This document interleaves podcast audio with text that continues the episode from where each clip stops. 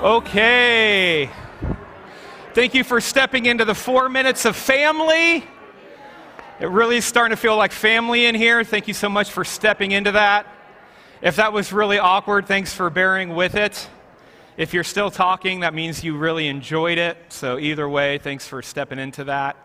Um, hey, I, as I was just being a part of the corporate worship that we had an opportunity to do with Michael and team. Just want to say thank you guys for creating the space that you created.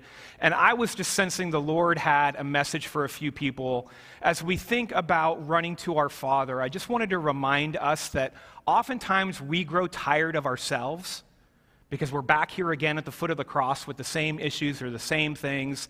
And this idea that we're singing about, about our loving Heavenly Father and there's grace and mercy to be found.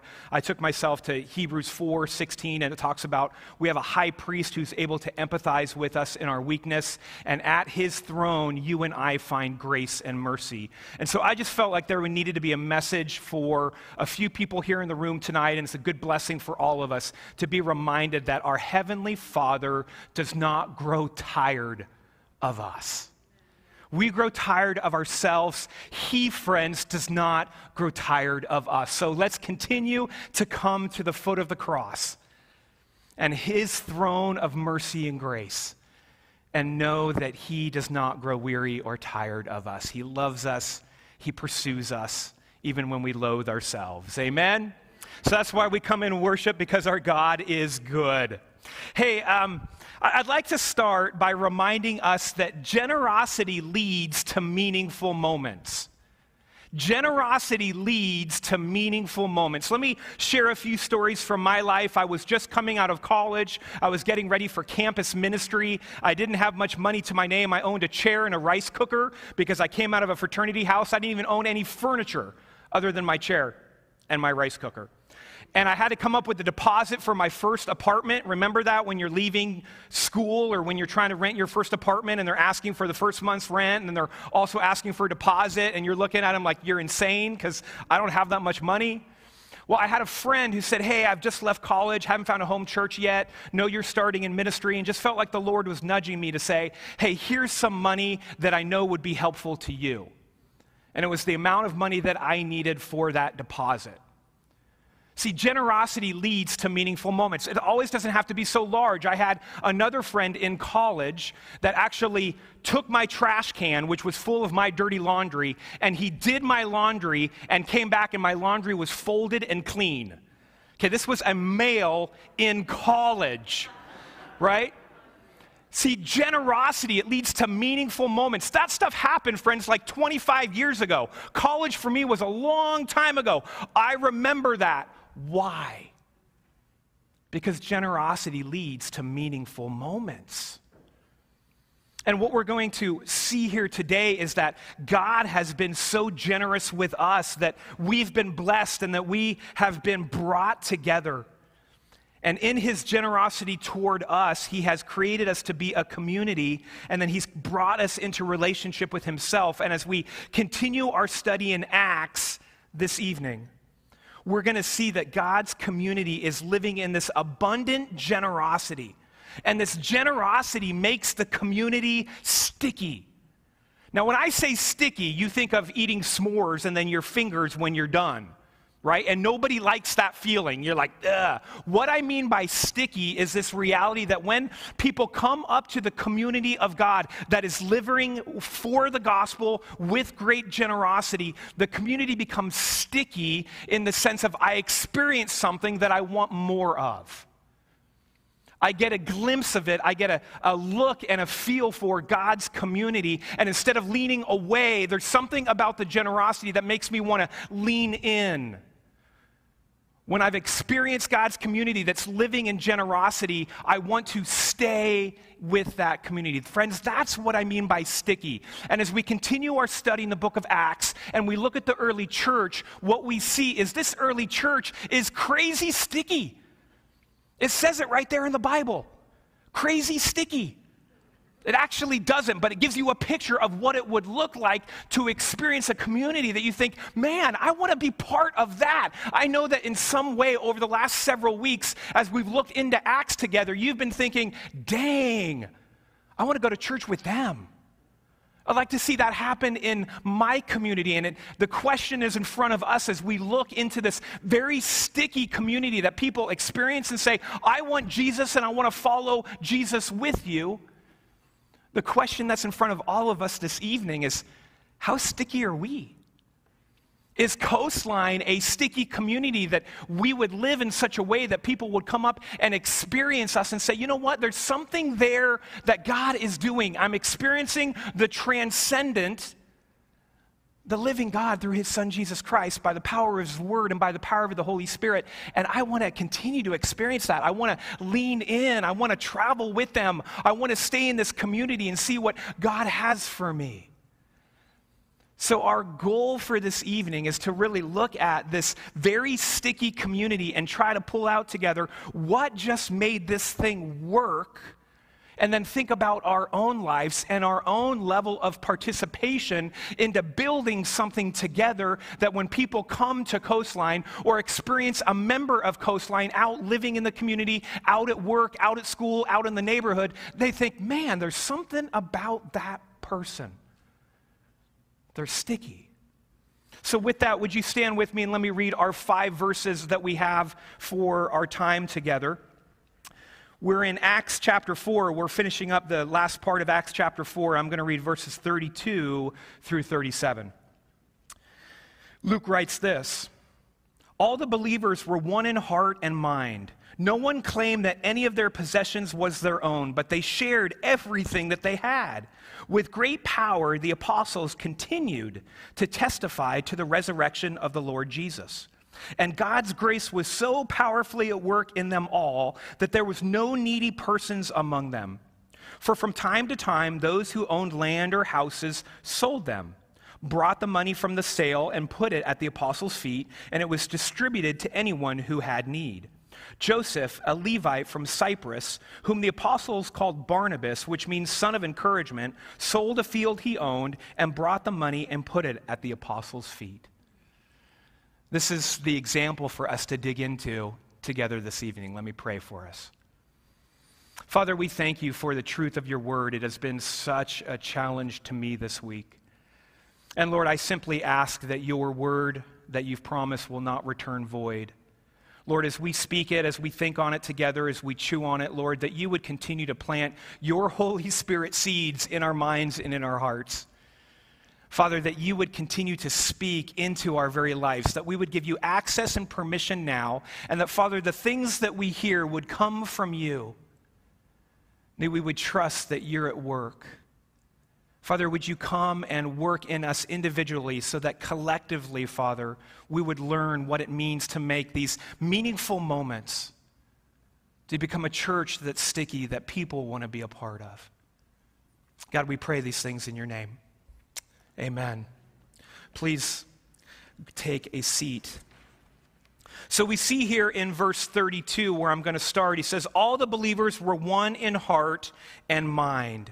Now, last week we looked at this reality that they were praying together in the midst of opposition, and I tried to lay out for you these four ideas that kept them united.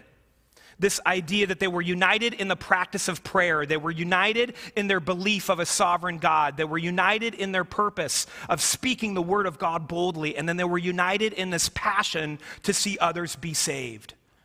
And this shouldn't surprise us that it begins here. This is the second description that Luke gives us about the feel, the relationships, the context of God's people, the believers in Jerusalem. And he begins in verse 32 and he tells them, look, they were, the believers were one in heart and one mind.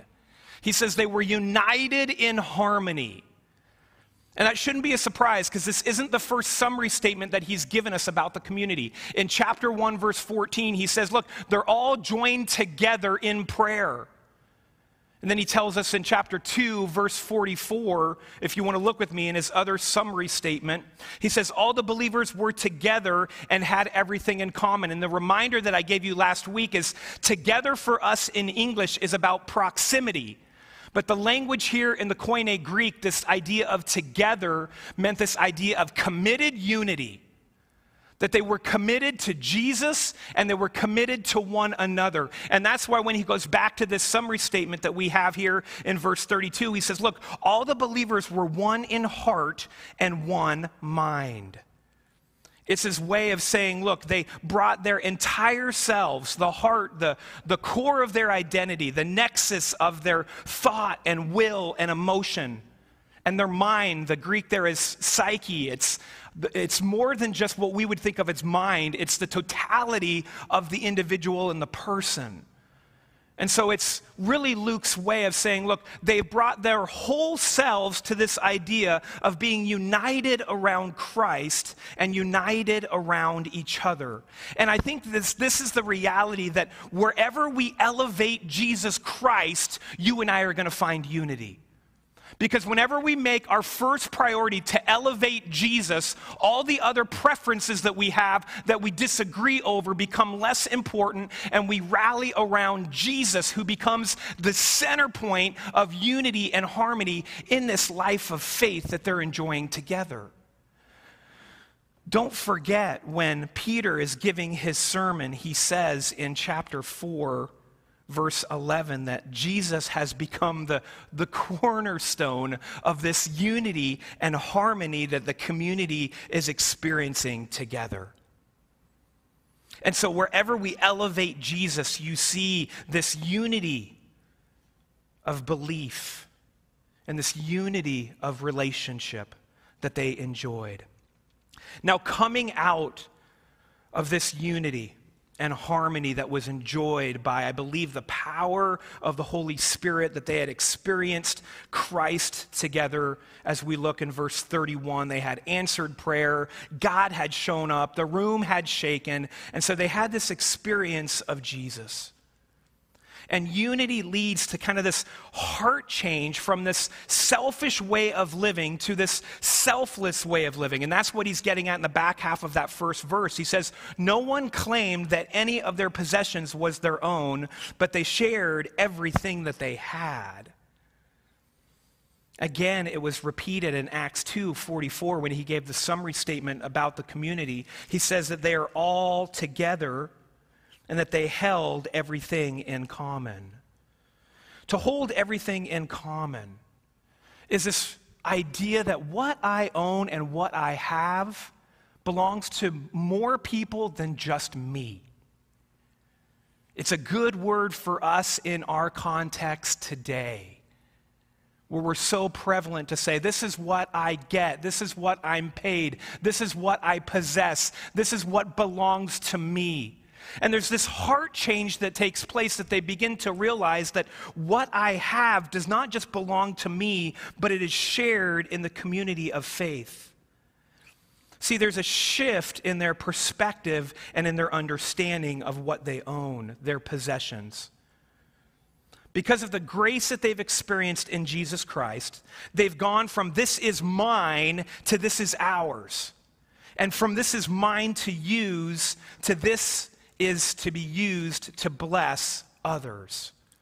And this generosity, this sharing wasn't compulsory, it was freely given. Not because they must, it wasn't demanded, it's because they could. And see, I think as they went through this shift of how they see their possessions, they went through a value change or a value shift where people became more important than possessions and others' need over my own comfort. Now, that's really significant. To think about, you know, what matters most in my life as I follow Jesus is people matter more than my possessions. And what I own doesn't just belong to me, it belongs to the good of the community of the followers of Jesus. Because God, in His grace, gave it.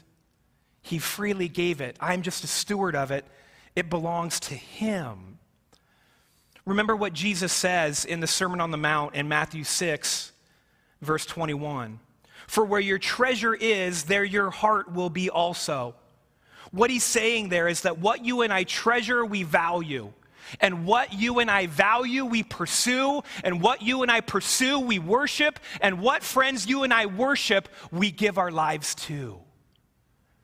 And so you see this great shift that's taken place in the community as they've experienced Jesus and the filling of the Holy Spirit together. This shift away from caring about possessions to caring more about people. This shift that's taken place to say, this is mine, to say, no, this is ours, and I can use whatever I have to bless my brother and sister around me. See, this shouldn't surprise us because both of these summary statements that you see in 244 and chapter 4, verse 32, are in direct response to what we're told in Acts 2 4 and Acts 4:31, where the believers of God are filled with the Holy Spirit. See, God has been so generous to us. And that's where this whole thing starts. It wasn't mandated, it wasn't dictated. There's nowhere in Scripture that it says, if you follow Jesus, you must. It's a natural response to God's graciousness and his generosity toward us.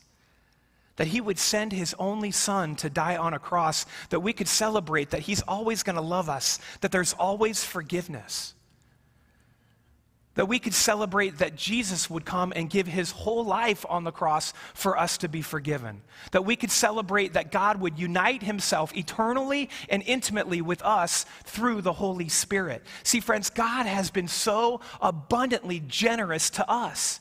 And that's why it's so important that we become people of the book and people of the word because you and I forget we live in a world that tries to create a rat race and says there's always more people that have more than you do.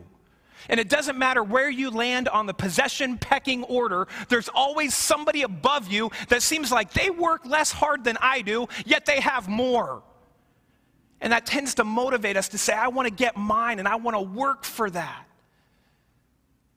And there's this reality in Scripture that's trying to communicate to us. Ephesians 1, chapter 3, tells us. If you can put it up on the side screens for us.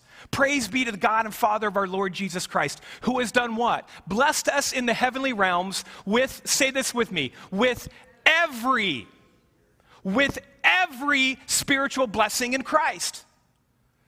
Everything that you need for a life with God, He has bestowed upon you in His Son. Friends, you are missing nothing. God has been so generous with us. The passage goes on. I don't have time, but Ephesians 1, if you know it well, it reminds us we are completely forgiven. We are completely redeemed, meaning that God has bought us back out of the debt that we were in because of our sin. And then it says we are eternally adopted as his sons and his daughters, and he has given us his spirit in case we're wondering, God, do you still love me? Do you care about me? Even though I've lived like garbage this week, he says, I've put my Holy Spirit in you as a deposit, guaranteeing that you are my son and that you are my daughter. He is abundantly generous to us, friends. We have been blessed with every spiritual blessing that we need to live this life of faith with God. And that's important because that's where this possessions or this generosity with our possession comes from. It comes from the generous work of God. Now, if you've been wondering, what in the world does Garrick have under the blankets? I know this one looks like Grogu, like this mini Yoda that I've got hiding over here. It's not. You're going to be wildly disappointed. But I wanted to give us kind of a visual of how I think you and I often live in Christ. Right? Do you guys know what this is? It's a hot dog. Do you know where it's from? No, this is much better than a Dodger dog. Costco. Yeah, Wayne knew. Yeah. You and I will go there and get some grub together. There's a Costco hot dog. Does anybody know how much that thing costs? buck fifty. A buck fifty, you can get a hot dog and a drink. It was made for our high school students. Can I get an amen?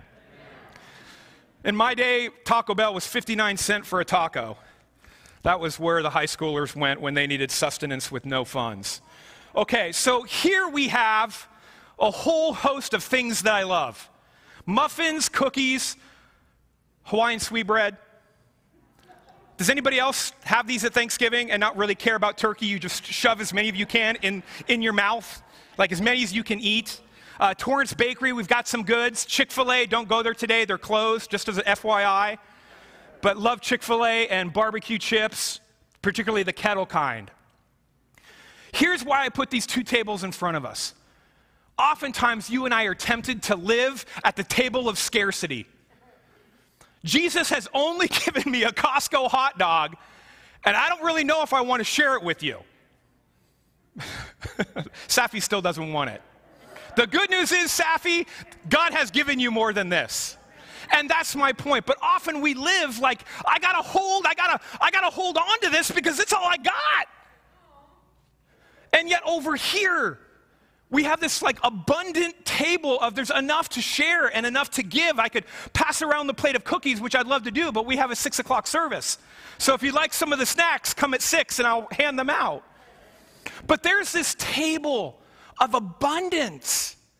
And scripture is always trying to remind us that don't live at the table of scarcity, live at the table where Jesus has, and God, through the Spirit and the Word, have been so generous to us that we, like the early believers, could be so sold out for elevating Jesus in our life that we allow the things that we own to be used to bless others that we hold it with open hands because of the way that God has blessed us.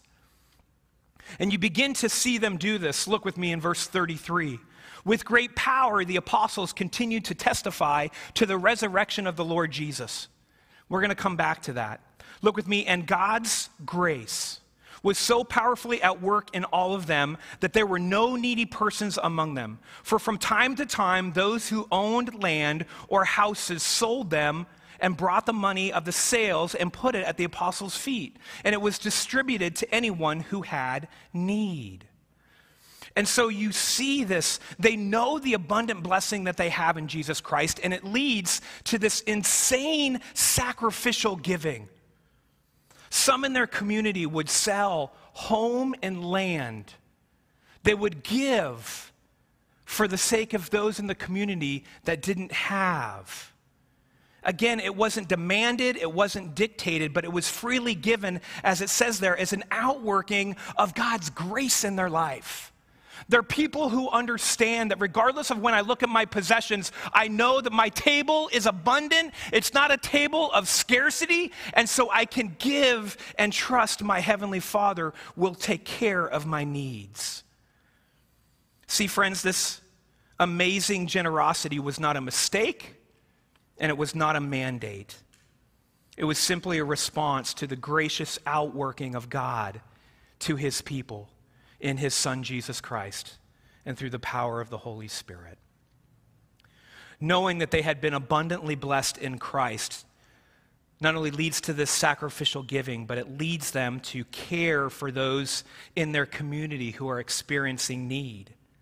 The scripture said, those that are needy. The language there is those in high need, those who are extremely poor, those who are destitute. Friends, they live, this was subsistence living for over 90% of the people that lived in this first century. It was daily bread just to survive. And the sacrificial giving and the generosity of God's people, that they would sell the possessions that they have and give to those in their community that had need, is in part how they saw the reality that Jesus Christ does transform lives that the community was and is and continues to be very sticky. See, this was something G, uh, God promised his people out of Deuteronomy 15:4. He had saved them out of Egypt, and he said, "I'm going to take you into this land that's so rich and abundant that if you live generously, you won't have any needy people among you." And Moses is giving this final sermon and reminding them right before they go into this land that's, you know, metaphorically flowing with milk and honey. It's rich, and if you are generous with each other, you will have no needy brother or sister among you. And yet they couldn't fulfill it. They couldn't live with the Holy Spirit empowered generosity that we see here in the early church and the believers in Jerusalem that lived with this abundant generosity. They live into it through the power of the Holy Spirit and it becomes a, re- a reality. And they abundantly bless one another because they recognize that God has abundantly blessed me. And if I give in this moment to you to meet your need, God is not going to forget about me. And as spectacular as this generous giving is, what is more spectacular in this moment is the joining. And let me take a moment and just explain that. Remember when I was teaching out of Acts chapter 2 at Pentecost, and I said sometimes we get so caught up in the manifestations of the power of the Spirit, the wind and the tongues of fire and the foreign languages that they understood and knew, that we forget that the real miracle of Pentecost was that God joins us intimately and eternally. The same thing is happening here. It's this sacrificial giving, this great generosity. And what's taking place as a result of it is that God's people are being joined together. See, in the Holy Spirit, God joins us, and God's desire is for his people to join together.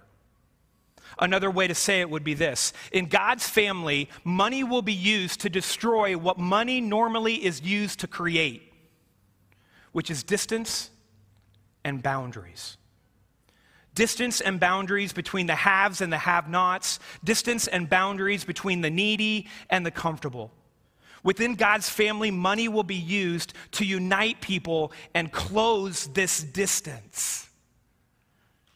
See, God's plan for caring for those in need is his people, recognizing that they've been abundantly blessed in Jesus Christ.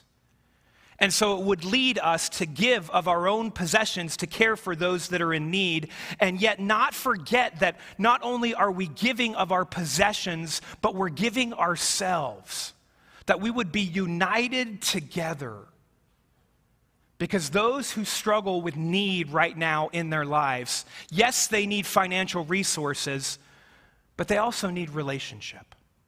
And if you're in a place of abundance, you also need relationship because God is trying to join us together. And money in the world is used to celebrate, not to celebrate, but to separate. And that's why you see a lack of resources in one area and abundance of resources in another. And God's saying, Look, my plan is that we would take from what we have and live in such a generous way that we would begin to close the distance, climb over the barriers. See, friends, today's message is not just about give money and live generously. That's part of it. The other part is how do we walk in relationship with those who are experiencing need? Because the generosity of God not only brings resources to need, but it brings unity between those who have and those who do not have, those who are comfortable and those who are uncomfortable. It's a relational connection I love what one commentator says when we don't give and meet needs, we are not only hurting those in need, we are concealing from people the sight of a God who never withholds.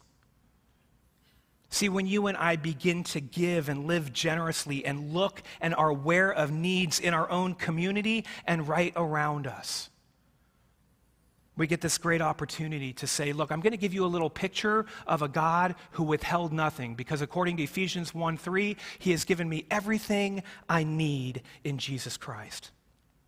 Now, I got to be honest, Coastline is fairly brand new. We've been around a few months. And we haven't figured out yet our strategy for how are we going to care for those who are experiencing need. We have a benevolence fund that we've used and will continue to grow and continue to, to use to meet needs that are in this community. But we're starting to pray about what does it look like for us to be a community that not only lives generously, but looks to build relationship with those who are experiencing need, that we might do together what God has done for us in uniting us in relationship. Look with me back in chapter uh, 4, verse 33. It says, With great power, the apostles continued to testify to the resurrection of the Lord Jesus out of this sacrificial giving that reveals that the Holy Spirit has done something in their community, God is continuing to give them great and powerful witness to the resurrection of Jesus Christ. And I think that's in part because not only are they speaking boldly coming out of chapter 4, verse 31, They pray it, God answers it, and so they're preaching and proclaiming Jesus Christ and the power of the cross to forgive sins and to bring us into right relationship with God now and for eternity. But why their message is so powerful in part is because they're united as a community and then they are practicing what they're preaching.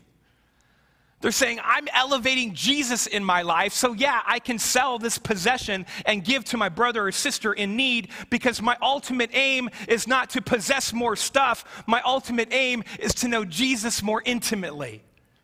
And as they begin to both preach the word and live the word that they're preaching, God gives them this tremendous, powerful witness.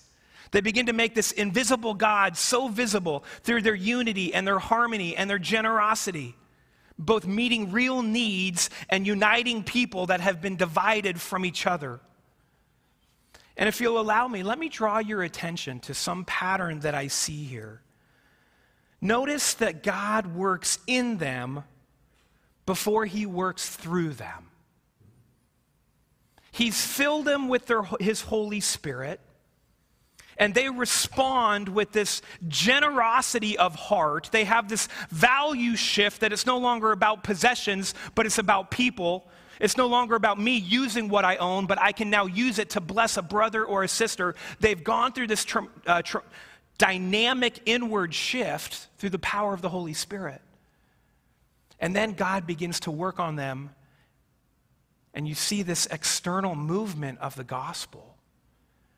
And so I just wanted to remind us as I come in for a landing that for us to be a sticky community, it's going to take a awareness that we have this table of abundance in Jesus to begin to think about what has God blessed me with that I so desperately want to hold on to and how do I need to live open-handed and begin to release to him and live in more of a generous spirit and have an eye toward those that are in need and recognize that God wants to use me to meet that need that I might be part of his plan to make an invisible God visible. And as we lean into that individually, that I think collectively we follow what we see here in the early church, with the early church living in this generosity, creating meaningful moments, meeting real needs, and becoming what I would consider a sticky church and a sticky community. So I'm going to invite the worship team up, and I've got a last slide for us. And I just want to invite you I've got three questions for you. You're not going to have time to reflect on them all. I want to ask you that you would read through them and that you would think about which one is for you this evening. As you are challenged by this sticky church out of Acts chapter 4, living in this generosity and, and living so sacrificially, how do you view your resources? Is it an abundant table or is it a table of scarcity? What would sacrificial giving look like in your life? They sold homes and they sold land and they brought it to those in need. What would that kind of generosity look like in your life? And then finally, am I concerned for those experiencing need? Let me pray. We're going to give you a minute or two to reflect on these questions, and then Michael's going to and team are going to lead us back into worship. Father, I thank you for the example of this early church. It wasn't mandated, it wasn't dictated. Father, it was a gracious response out of the movement of the Holy Spirit. This elevation of Jesus in their life that produced a desire to bless others. So, Father, in this moment, as we think about our own lives, where do we need to learn from the example that has been set in front of us? Lord, come and help our minds and hearts reflect on the places that you want to do work. Fill our minds and heart with vision of new things that you want to do in us so that the community could be blessed through us. God, we invite you into this moment. Do the work that you want to do to help Coastline be a sticky church.